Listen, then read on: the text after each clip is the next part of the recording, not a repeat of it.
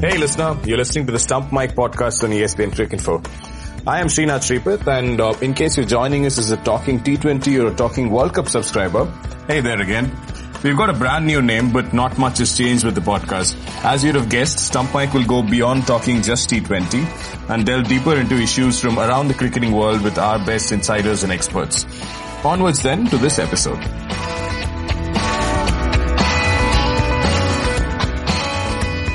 Back in March 2019, at the end of a close IPL game, Lasith Malinga bowled the final ball to Royal Challengers Bangalore's Shivam Dube, with the batting side needing seven runs to win. A six would have got them a tie. Dube could manage just a single, but that's where it starts getting tricky. Within seconds, the big screen of the ground showed that the bowler had overstepped and it would have been a no ball. The batsman would have been facing the free hit, AB de Villiers. Naturally, there was much outrage, with RCB captain Virat Kohli saying that the umpire was more like club cricket level. It was a story of what could have been. There was technology to prove there had been an obvious mistake, a game-changing one potentially. The TV crew had spotted it, maybe the third umpire could have too, but he had no powers to overrule an obvious error. Two months later, a nuanced technicality relating to the overthrow law meant Ben Stokes and England might have been awarded an extra run that won them the World Cup. The umpire admitted that there had been an error, but he had no regrets at all. And less than 10 days ago, Stokes was at the center of it all once again. Having played one of Test cricket's greatest innings in its long, illustrious history, Stokes was trapped in front with just two runs left to chase down. His wicket would have meant Australia won the Ashes, but the umpire didn't think he was out. And Australia had no reviews left in the bank. Stokes went on to get those runs and England had another famous win.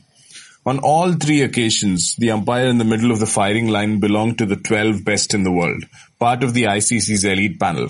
And two of those times, with technology available at the ready, the wrong decision was made. Plenty more to discuss in the company of Nagraj Gollapudi, our news editor, who probably knows the ICC and umpiring protocols as well as you know the back of your hand. Hello Naga, welcome on Stump Mic. Hello Srinath. Uh, I don't know the ICC as well as you claim I know, and forget DRS. I don't know at all anything about DRS, but I've followed it qu- quite uh, closely as all of us have, and still I don't know where I stand on it. Um, mm. But yeah, go on. Who, what, what are we talking about today? We are going to be talking about uh, the DRS, umpiring protocols, and whether there's scope for technology to play a greater role in the game. It's a heated debate. I'm also in the company of somebody who triggers a lot of these heated debates on Twitter. Our own uh, stats analyst and somebody who loves bringing up tricky issues and scenarios from the world of cricket. Gaurav Sundararaman, welcome back. Hi, Srinath. Good to be back uh, in the podcast. And while I was away for a month, it looks like uh, you've changed the name of the podcast. So, uh, hoping for better things now. yes, it is a brand new start and uh, we are now on Stump Mic. Uh, straight away, Naga, first things first, are we being unnecessarily and unfairly harsh on umpires given all the pressure they're under? Should we all live with these errors? Yeah, I, I, I guess so. As you said in your intro, the thing is that these incidents have happened one after the other and in high profile series. First it was the World Cup. Before that it was the IPL. Now, and the latest one being the Ashes. So obviously these mistakes or erroneous decisions have been amplified, especially on social media. Uh, so the umpires have got the sticks in in some ways just it's just, but in many other ways you need to kind of understand the various elements at play, and uh, you kind of have to sort of give them cut a little slack for the umpires. Gaurav, are you as kind to the umpires as Naga is because we're living in 2019. Forget the outrage, forget all the reaction on social media and whatnot. You've got the technology to make the right decision. You've got the means. And it's not like it's taking ages for these things to show up. The TV screen and the giant screens, the grounds are pretty much reacting to these mistakes instantly, like in the case of the no ball earlier. The DRS decisions don't take as long to come up as they used to. Are you as kind to the umpires?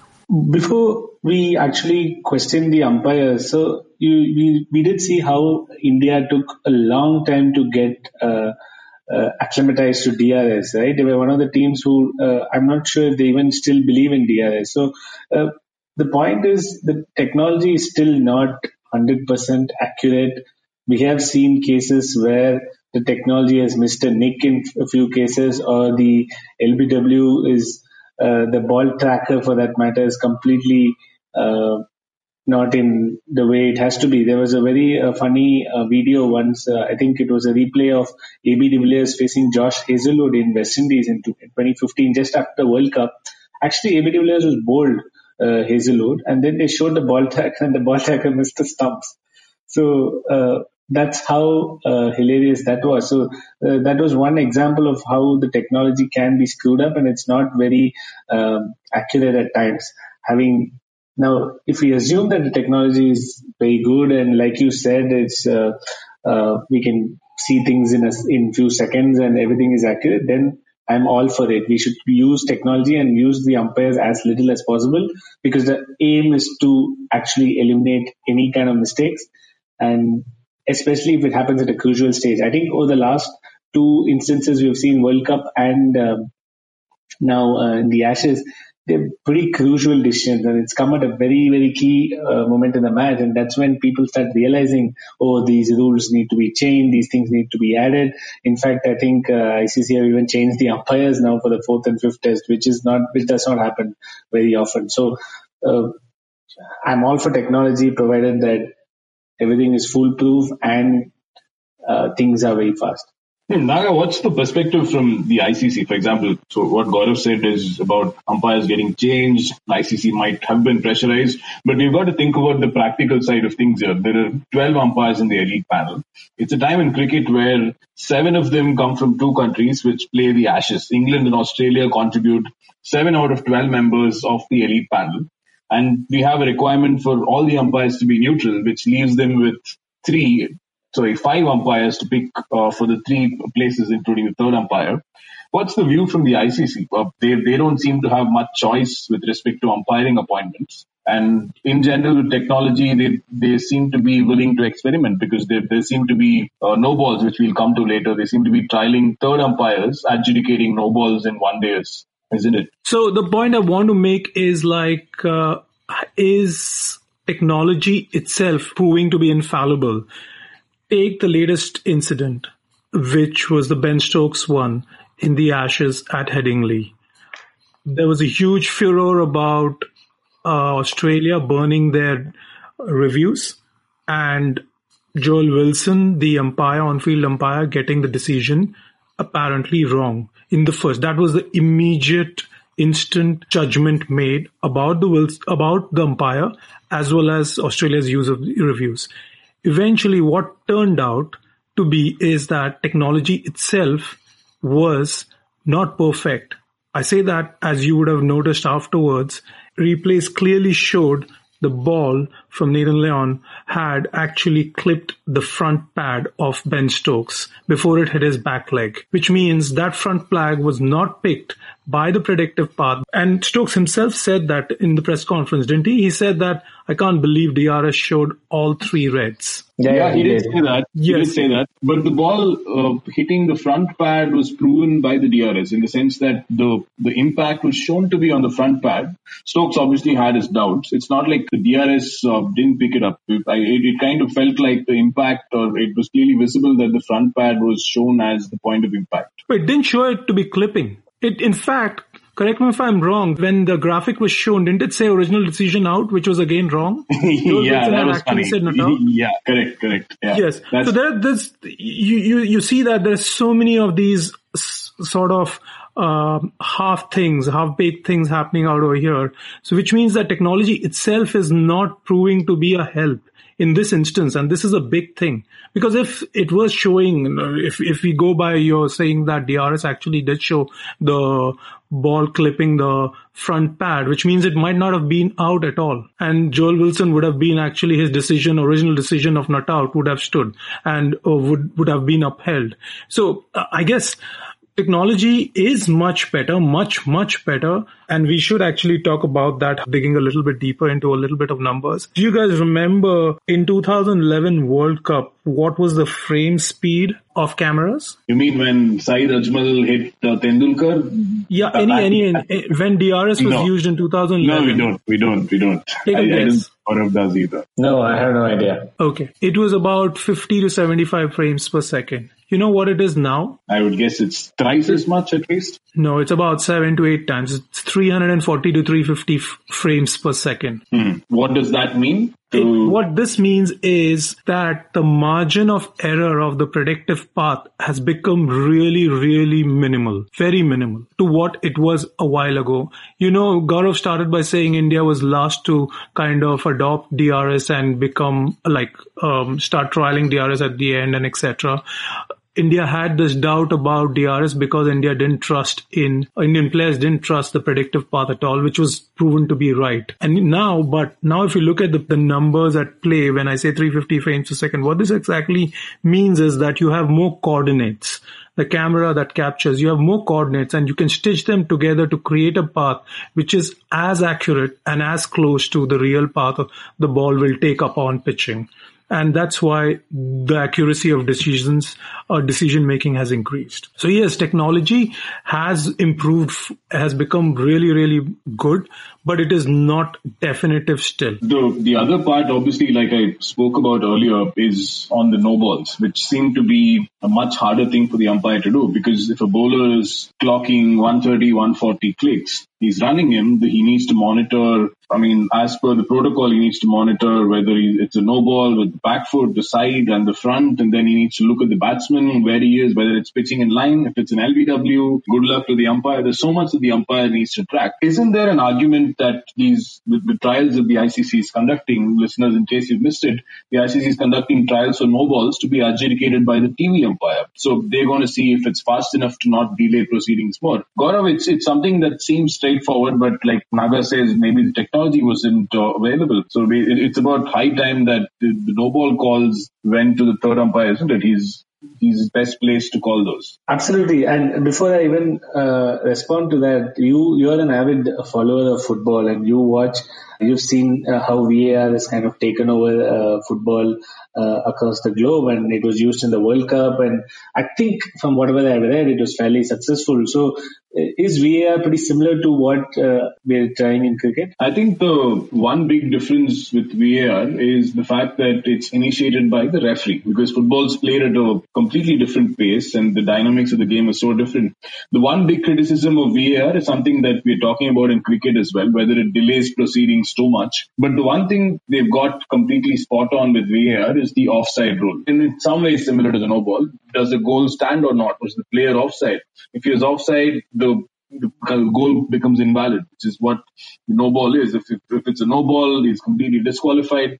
The big difference, of course, like I said, is the fact that the referees, that there's a bunch of referees sitting with tons of TV camera angles and they are dictating play from wherever they're sitting at a remote location. The one thing which is again similar to cricket is with penalty calls, which is again a rough parallel to something like the LBW predictor. Because if the on-field referee hasn't made an error, a clear and obvious error, as they call it in football, if he's not made a clear and obvious error, it is unlikely that something like that will be overturned by the VAR. So lots of similarities, but uh, the howler, in, in the sense the offside rule, I, I would say football is at a slightly advanced stage than cricket and preventing those at this point. Maybe a lot of football fans might disagree because it disrupts the game. The stadium experience is kind of compromised because you celebrate a goal and then it's declared invalid and whatever else.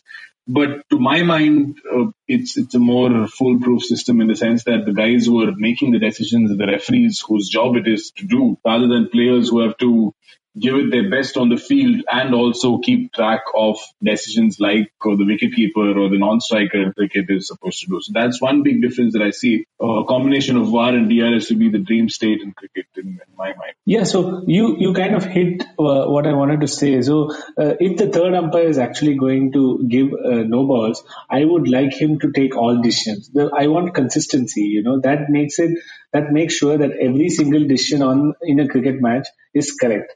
I think that's the objective rather than leaving it to the teams to choose their reviews. Some people waste time. Uh, some people take reviews strategically. Some people have no idea. I don't think even the captains uh, are doing pretty well. I'm not sure of the exact success rate. I think it was the average success rate is about 35 to 40 percent.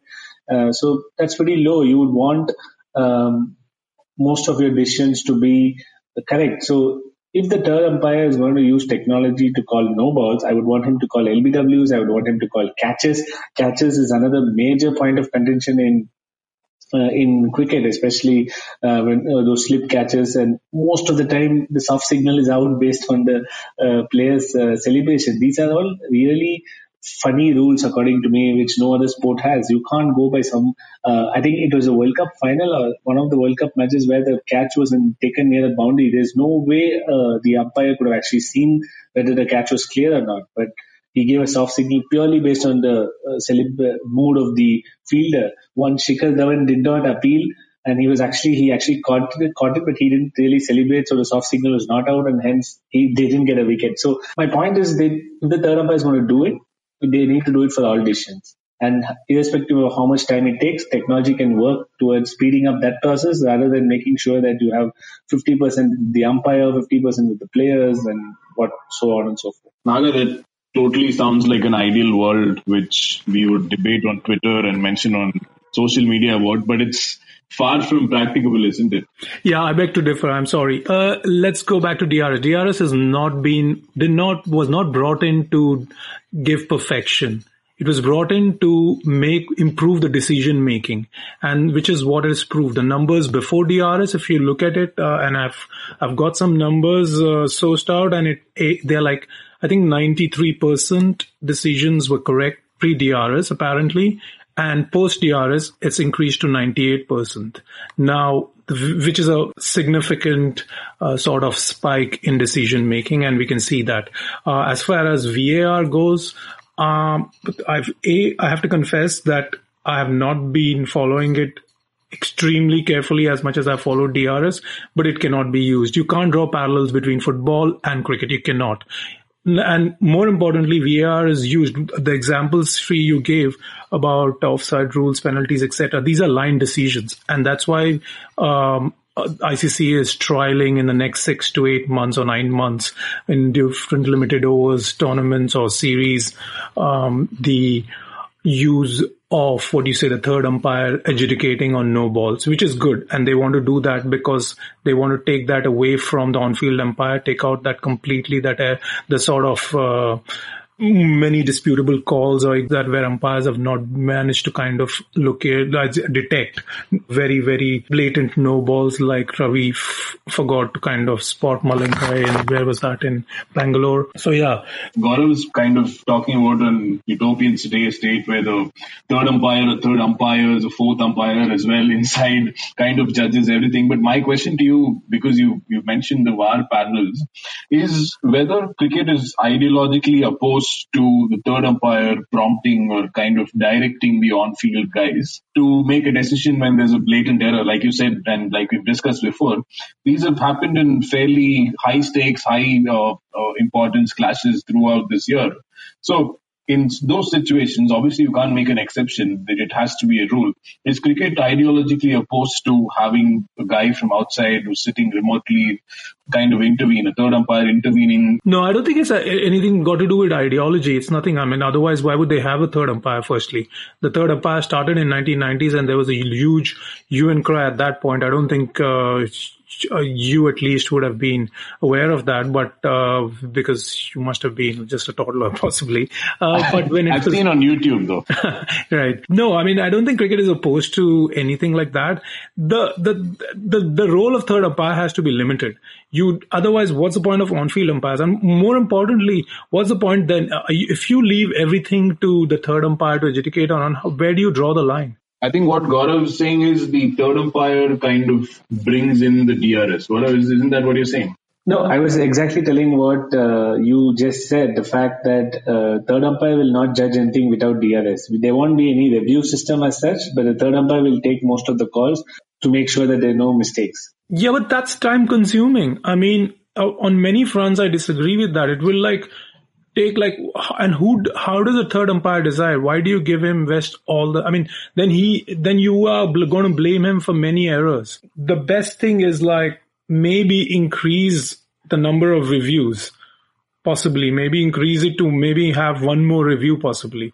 I don't know whether that will be i mean the main thing that administrators and umpires have uh, from the time reviews have started, have debated upon is to sh- shorten the sort of the time, time the- devoted to per review. They want to f- increase the pace of the game. And that's why the, and by kind of bringing in the third umpire and asking the third umpire to make more decisions, you're actually lessening the pace, isn't it? Actually, you're going against that idea of increasing the pace of the game. No, I, I agree with you, except that the, the one thing I keep having a pet peeve with cricket is that if you're having 100 fans watching a game, would they mind that a decision takes 10 more minutes or let's say worst case it takes an hour more to finish the game as opposed to actually getting the decision right, which is what did not happen in the World Cup final with all due respect to umpires. I mean, the World Cup final was more about a law being misread, isn't it?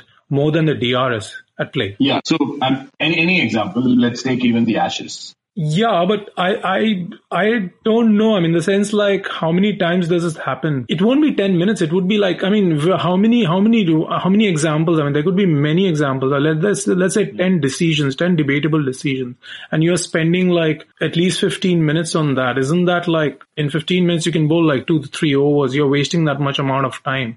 I'm not sure. I mean, I'm, I'm entirely not sure if that is the solution to hmm. eradicate what seems to be like one erroneous decision. I also was looking at some numbers from recent times in terms of what percentage of DRS reviews from the captain end up being successful. It's not alarming, I would say. Uh, over the last three years since the new rules came in, in 2017, the success rate of captains is roughly, and batsmen, of course, is combined for fielding and batting sides is roughly 26%. So one in four decisions that are reviewed by teams end up being overturned, which is not a bad rate. You're eliminating a fair degree of decisions. In 2019, it feels like we're living in a year where it's spiked up. It could turn out to be an outlier in the future. Roughly 32% of decisions in test cricket have been reversed after a captain reviewed it. Now, what Naga is saying is a viable solution, but again, if you give teams more than two reviews, let's assume that we're not living in an ideal world that you just described. Giving teams more than two reviews, or if you go back to the old rule of resetting reviews after 80 overs in a test match. Do you think that will solve the problem to some degree? I'm not sure if any of these things are even related to number of reviews. So number of reviews, some, some captains, so obviously one review is usually used by the most important batsmen and some are kept for the real uh, big howlers.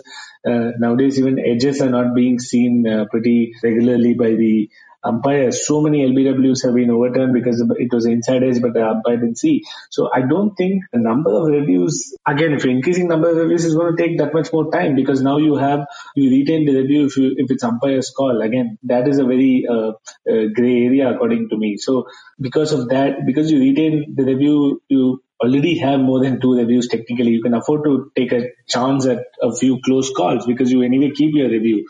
So that's also going to slow down the game. So we are not really solving the problem of uh, making the game fast uh, by having more reviews. So uh, I, am not for that, especially uh, having more reviews and also uh, what Naga said, I, I, totally agree with him. It's going to slow down the game, etc. But I, am thinking maybe technology can improve that. Maybe they can give it real time and people can work towards. Uh, it may not happen immediately, but they can build build towards doing something on that aspect rather than uh, trying to add the number of reviews because even the players are taking a chance. You are, you speak to most captains, uh, you read about whatever captains have said. Most people just trust the bowler or they just go by gut feel. There's no clear logic to uh, the fact when they go for review unless a batsman is very sure that he has hit the ball. So only in those cases it's like pretty sure. But most of the fielding reviews are like let's take a chance and I'm not too sure. And sometimes it works and sometimes it just doesn't. So I don't know. I, I think if you if you think that the game is going to slow down, then I don't think this will ever move forward. I just want to kind of add something. When I said that I wanted to increase the reviews, it's it's it's a uh, what I actually meant was not just in Test cricket. Test cricket, I think two reviews per innings uh, for 80 overs is good enough. I think in limited overs cricket, you need more than one review for the players to kind of then captains to make the right kind of calls because there is pressure sometimes on the captains. If With just one review, they can just goof up and possibly in limited overs cricket, there is potential to increase uh, the number of reviews to maybe two. I think the administrators should think about it. The cricket committee, especially. Uh, I think right now, I think I did ask the question to the ICC manager of cricket, Geoff Allardice, and he said that right now they don't think they want to, uh, but in future there could be a possibility. And I feel that these guys should be open about it and maybe also look at what the captains and coaches think themselves. So I, I have a couple of questions for you. Uh, this no ball trial that is happening. Yeah. Fill us in a little bit more on that. Is it a part of ICC's wider efforts to see if technology can be fast enough for a, a, a, sort of instant intervention by the third umpire. Is that the direction in which the ICC are thinking? Yeah, they. I think the basic premise is to kind of remove what seems to be one of the most basic line calls, which the on-field umpires used to adjudicate properly upon, but now with the uh, the the sort of uh, how do you say uh, magnified focus uh, due to cameras from every angle on the on-field umpires, the decision making, I think the on-field umpire has started ignoring, not ignoring as much as not paying that much attention to the front foot no ball, and which is a very big part, which plays a big role in any sort of reviews, etc. What the ICC did carry out a trial, if you remember, in 2016, but discontinued because of various reasons, and one of them was manually being operated, and the operator could have missed something. Of, but now what they're trying to do is they have dedicated the TV umpire gets the graphic, and the graphic is frozen at the point where the front foot lands, and they have calculated that they can kind of, if the TV umpire starts with more and more exposure and practice, if the TV umpire can start to kind of make that call within, if, if it is a no ball, he can, he or she can make that call within about anywhere between five to seven seconds.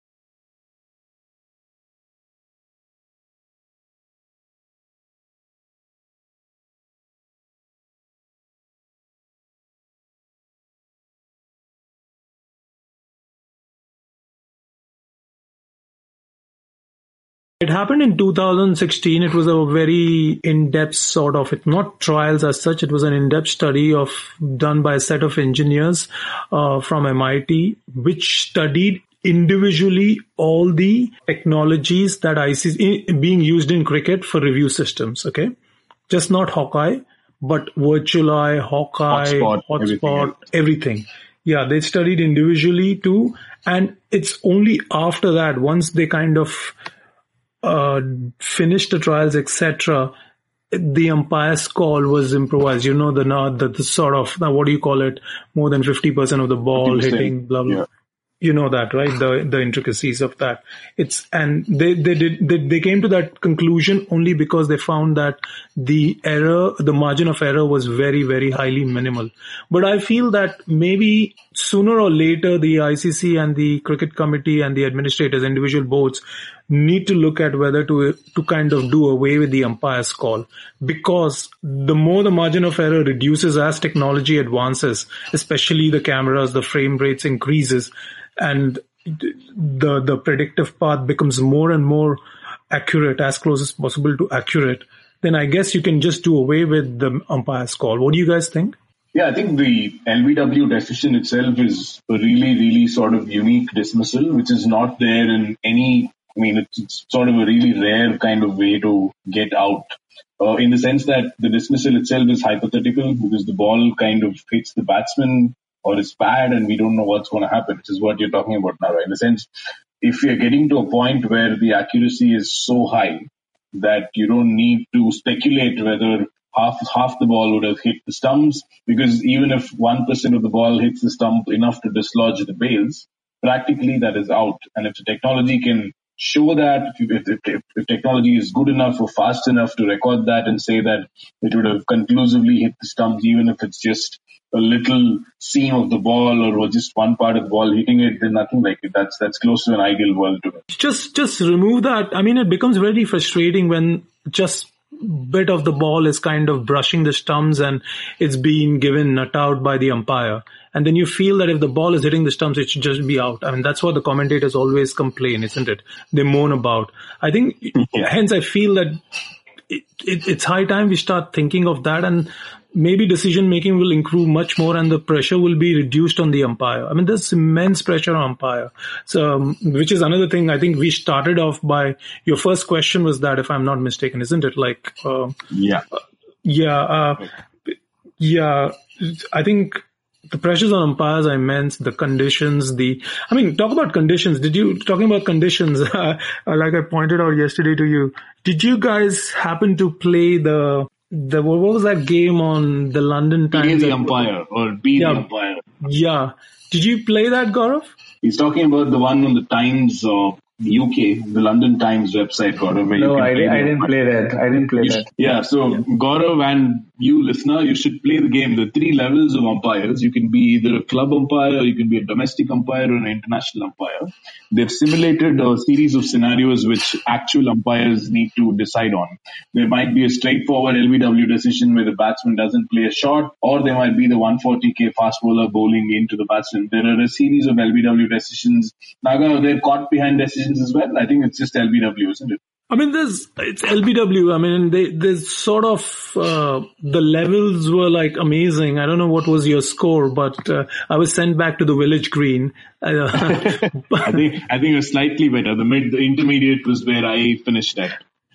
Uh, actually, I did well in the higher the like in the tests and ashes. I did well. My scores were better off compared to at the lower level. Not to boast about, but yeah, it is quite interesting that we know. And here we know all the coordinates. We know all the conditions. The guy is telling me over the wicket, and you have five seconds and etc. But how many factors do you notice that you have to uh, figure out where it's pitching, whether it is hitting impact and line or not, whether the bounce no is true or not. First of all, there's not 40,000 people shouting in and yes, yes, yes. That. I mean, that's a good point you raise. In fact, I was speaking to one of the Indian umpires and the guy was saying that, and the, uh, we can't name people obviously, but the guy was saying that, look, when we when we are standing in, in India, the pressure is too high on us. It's from the players and from the crowd in matches like IPL. It's really immense. But when I stand in outside overseas, suddenly I don't feel that pressure and my accuracy of decision making is in the high 90s, which is not exactly the case. I mean, he's saying that my,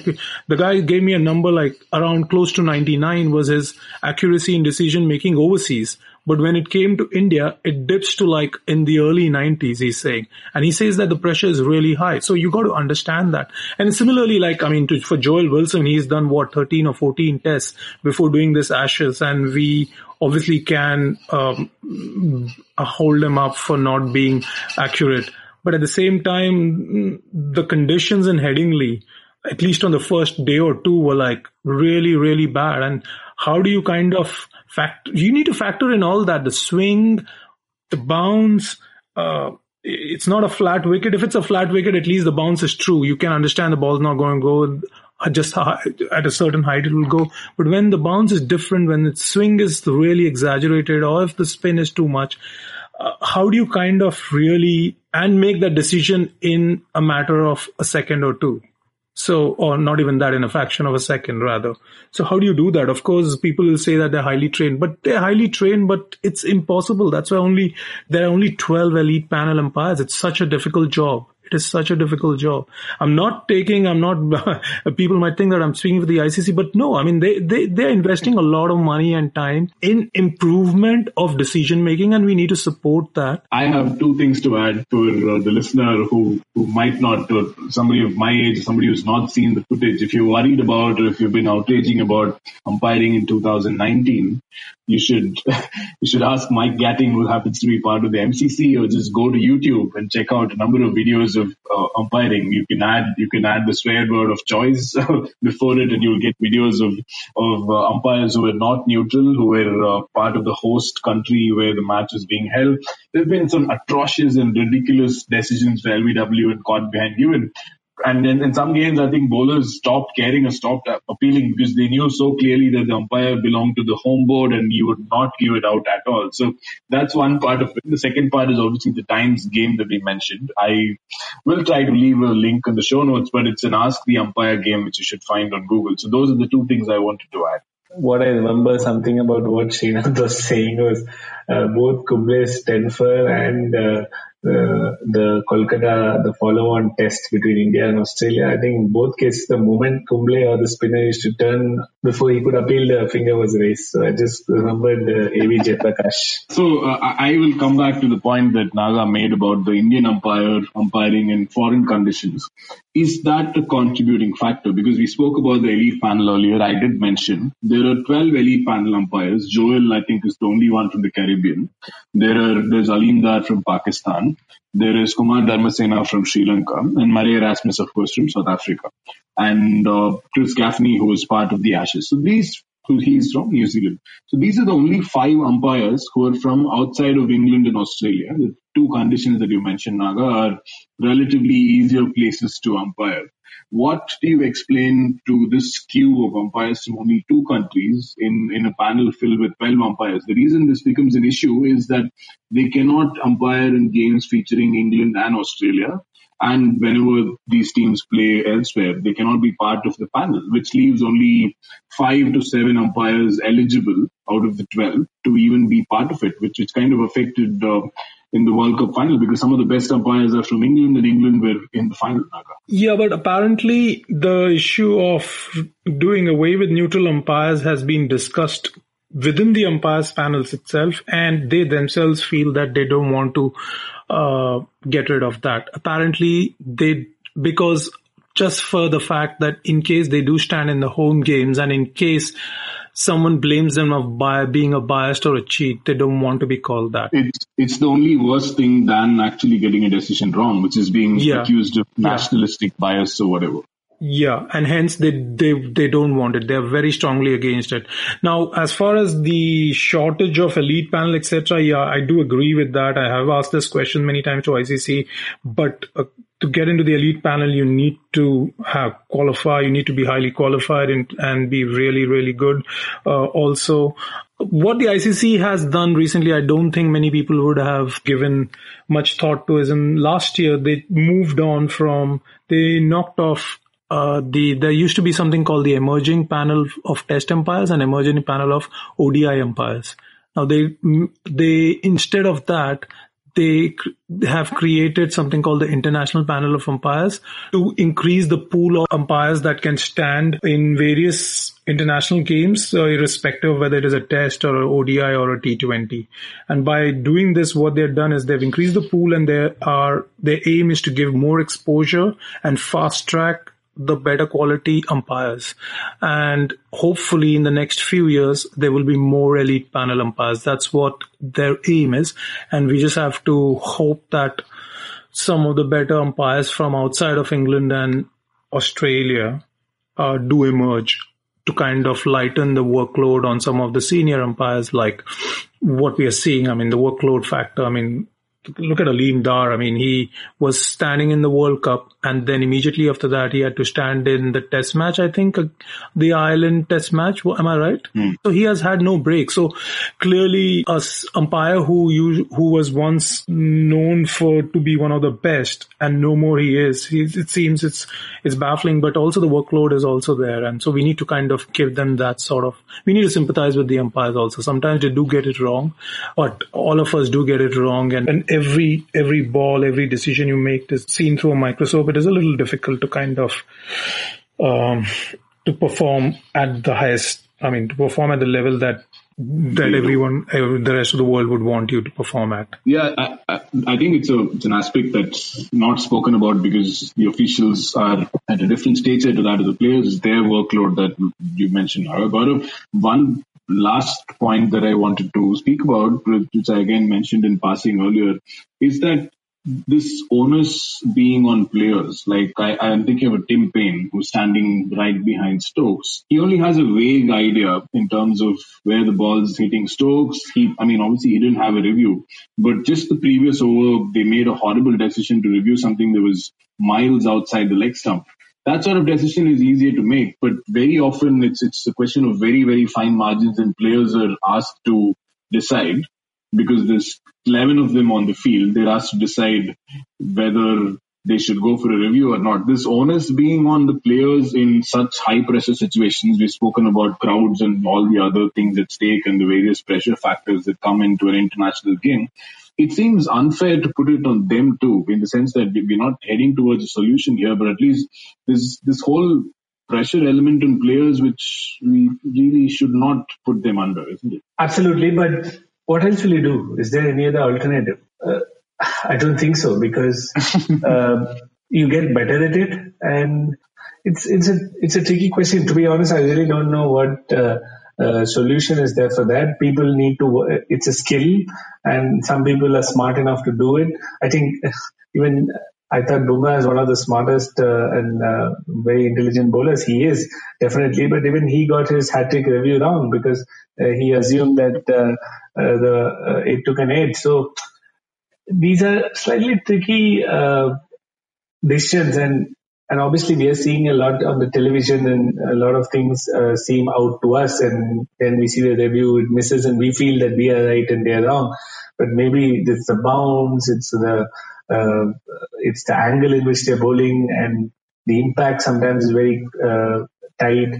So I think you can't ask any more from the players because most people will go by that feel um, and most bowlers will feel that every single decision is out. So I don't have an answer to your question. Thing, no, the, the, the, only thing you can say is that uh, it's a level playing field. Gaurav said it's a skill. I think it's more a question of being judicious. And uh, sorry, Sri, I do not agree with you that the players are under pressure to kind of uh, to sort of call for the reviews. What the players need to understand, I think that's why only if captains usually have become better at it now. So uh, even Kohli has now become slightly much better than uh, he was very eager at one point of time. But when when you have a guy like Dhoni, I think it's a responsibility of the wicketkeeper uh, most of the times uh, to be very very strong in whether he feels because he is the best person to judge all all the factors from the bounce to where it is pitching, the line, the length. Uh, so the, he he is in the best position. More, in fact, even better than the bowler. And the bowler sometimes might be inclined to kind of go for the review, but the keeper has to be like, because his head is stable, he is watching everything other than the batsman. He knows what is going to happen. So he needs to take that call and be firm about it and then relay that to the captain. Sometimes the captains will overrule that, that, but then most of the times they listen to the keeper. That's why they look to the keeper. So that's, it's the keeper's responsibility. I definitely feel that that will not change. As far as the pressure on the players, I don't think it's a pressure on the players. But what is happening is also the pressure. Sometimes the players are kind of, of get, um, not carried away, but get in influenced by the quality of umpiring, you know. If the quality of umpiring is weaker, then the then the captain or then the captain feels that maybe we should take a chance because the captain doesn't trust the umpire. And when the trust is not there the, the they're willing to take a chance because of the if, it, if the umpire has made like let's say for example uh, who was the umpire in that first test? Edgbaston uh, Wilson only right? Who had the record number Wilson of was part of the first test yeah. joint record for it was the him only right? Eight of his yeah, eight or twelve of uh, his decisions. Yeah, eight of his decisions were overturned or something for a record or something. So suddenly, if that happens in the first Test match of a big series, the captain suddenly thinks, uh, "I'm not sure if the umpire's made, even if he's given him not out, I'm going to go for it because who knows, it might just turn out to be the opposite." So yes, that kind of pressure is there, um, and hence the responsibility lies on both the umpires as well as the captains to figure out and find the balance to kind of over a period of time, you do get that, um, and you do hope that the umpires don't. Uh, you do hope that umpires get it more right than wrong. Okay, one last question to you to close out the episode now. Uh, assuming it's a, it's a hypothetical scenario that Gaurav raised, assuming the technology becomes fast enough for the ICC to feel that it's not delaying proceedings, do you feel we'll get closer to, I mean, obviously we're getting, trying to get closer to 100% correct decisions. Do you feel like we'll get closer to making more of these big decisions right in the sense that third umpire at some point gets to interrupt and uh, influence these decisions. And secondly, it's the 2023 World Cup final and there's a no ball call that's deciding the game. Do you see that no ball issue being eradicated by that time? Yeah, I'll come to the last one. it better be eradicated, otherwise, 100,000 people are going to be um, choking the ICC and match officials. But I think that will be fine. Uh, the no ball should be eradicated, um, and it is an earnest drive from the ICC and the home boards. They're trying to kind of implement this, which is good enough. Um, as far as the future of how technology and human umpiring can move forward and make decisions as accurate as possible. The thing is, one thing to keep in mind, which will never go, is like umpiring is so much of confidence thing. So umpires have to become confident. It's also a form thing. So umpires have to like follow to kind of quote Simon Taufel. You need to be prepared. You need to be prepared, well prepared before you walk into the ground. And if you're well prepared, then your decision making will be more confident. So, and I, I totally agree with uh, Taufel on that. Uh, and he was, that's why consistently good. The other thing to keep in mind is technology cannot be superseding the human element.